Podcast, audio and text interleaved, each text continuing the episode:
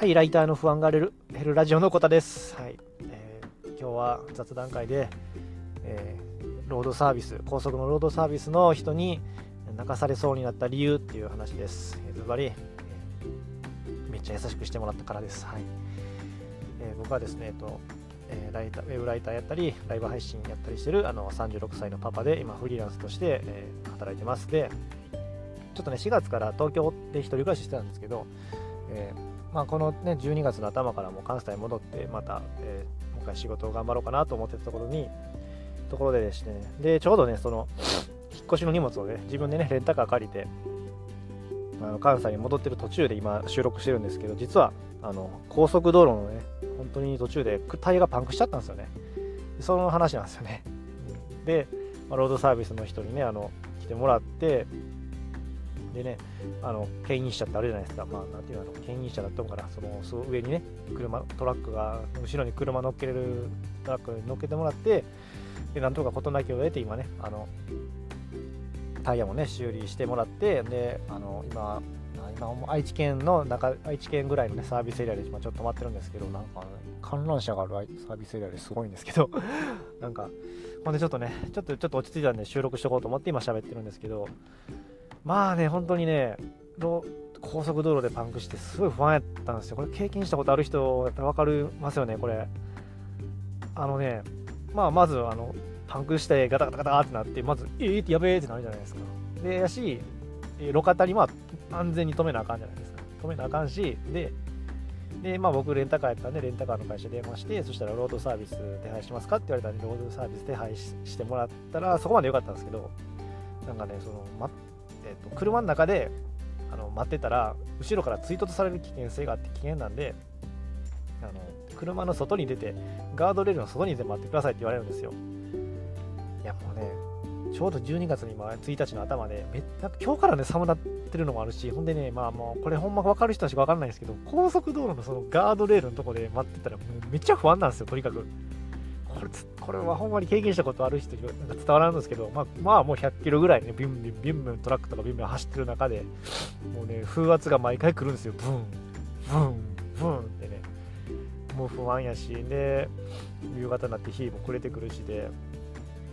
でねロードサービスの人からも電話来たんですけど、やっぱり車の外に待ってくださいって言われるし、でもなんかでもねあのさんじゅっぷんも背打ちに来てくれたんですよね。すごい本当に助かって、でねあの男性と女性の方が来てくれて、多分さんじゅう、よんじゅうだいぐらい の, あのベテラン感、ベテランの風のね男性女性がふたりぐらいで来てくれて、も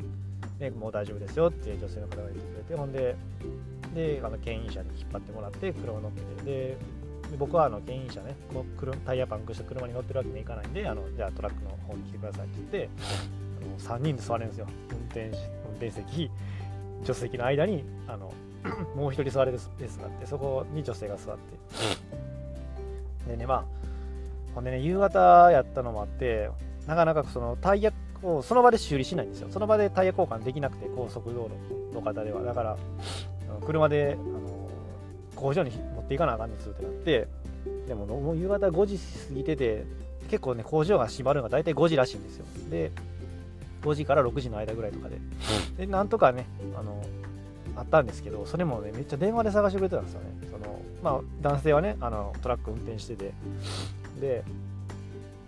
間にね座ってくれてる女性がすごい電話してくれてて、その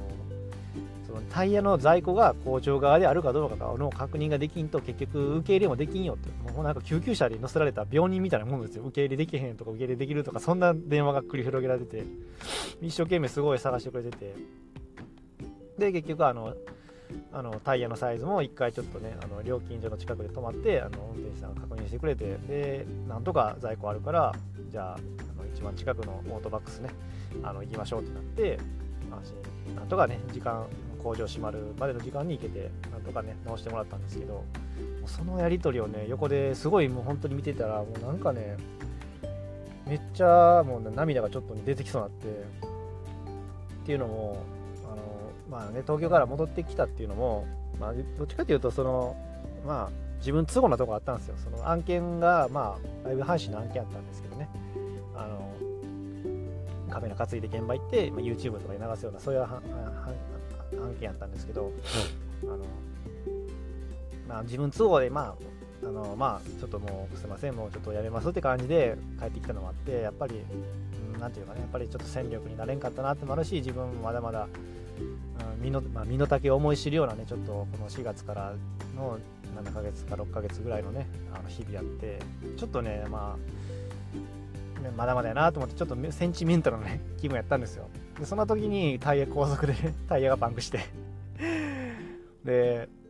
なかなかほんでずっと外で寒い中立って待っとかなあかんし不安やしで、なんかもうなんかタイヤパンクしたのも自分のせいなんかなみたいな、なんかそんなわけ、まあ、まあまあそれはちゃんとねそのタイヤのパンクのね前兆予兆というか、まあ、前触れとかを感じられたから僕は悪いがまあそうなんですけど、まあまあまあ言うてもでも偶然じゃないですか。やっぱりそんなのねあのいつ起こるかわからんもんやし、なのにななんかこれも自分のせいなんかなってちょっと思っちゃって、結構なんか落ち込んでたんですよね。そんな時にロードサービスの人はね来てくれて、えー、もう大丈夫ですよとか声かけてくれて、で一生懸命ちゃんとあの、ね、タイヤ交換を受け入れてくれてる工場をめっちゃ探してくれて、ほんでなんかもういやすごいねなんかもう救われたんですよね。なんかもういやほんまになんかすごいまあもうねその路肩でずっとあの高速道路の路肩でずっと心細かったところなんとかねあのとりあえずトラック乗せてもらったっていう安心感もあったし、ですごい優しくしてくれたっていうあのそのなんかもう温かさに触れてもう一気にちょっと涙出そうになったんですよねこれ伝わるかな、なんか本当にの経験ある人だって分かるかもしれないんですけど、本当に人生で初めてちょっとそのタイヤ交換っていうかね牽引車乗っけてもらったのもあってすごいねあの泣きそうになりました、はい、年がいもなくですけど、はい、でまあもうね今はねこれもこうしてちゃんともうえっとねあのまあオートバックスまで引っ張ってもらって、そこであのありがとうございましたって言って別れたんですけど、あのまあそこは本当すごいいいロードサービスのとこやって、もう会社の名前も聞いてあのあのねロードサービス鈴木っていう社長さんが鈴木さんっていうあの男性の方で、その社長さんがね運転してくれたんですよ。で横におった女性の方がまああの事務とか経理とか担当してるみたいで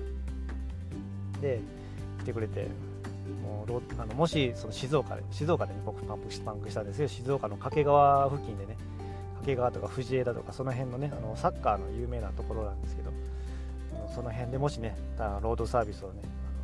あのお願いすることあったらロードサービス鈴木さん、鈴木はほんまにあの鈴木一郎の鈴木でいいと思います、まあ、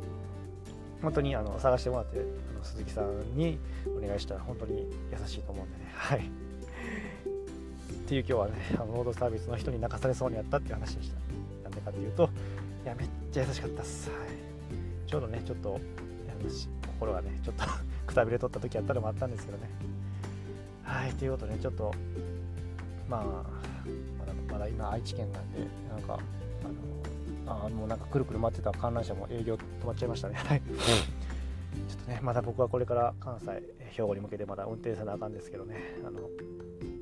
その合間にねまだ気持ちがねあの冷めやらぬうちにちょっと収録しとこうと思って今、えー、撮りました。皆さんもねあのちょっとじゅうにがつ頭ということで師走ですよね、年のせいあの本当にね風邪ひきひかないようにねしてもらって、本当にあとはね心心をね心が風邪ひかんようにねしていきたいですねはいっていう今日はちょっと雑談会やったんですけどね、聞いてもらってありがとうございました。こんな感じであのフリーランスとして働いてるねさんじゅうろくさいのパパがですね、おっさんなんておっさんですよおっさんですね、話がねあの放送してるんでね、よかったらフォローしてもらえたらねあの聞き逃しがなくていいかなと思います。はい、最後まで聞いてもらってありがとうございました。次回もまたよろしくお願いします。それではまたバイチャ。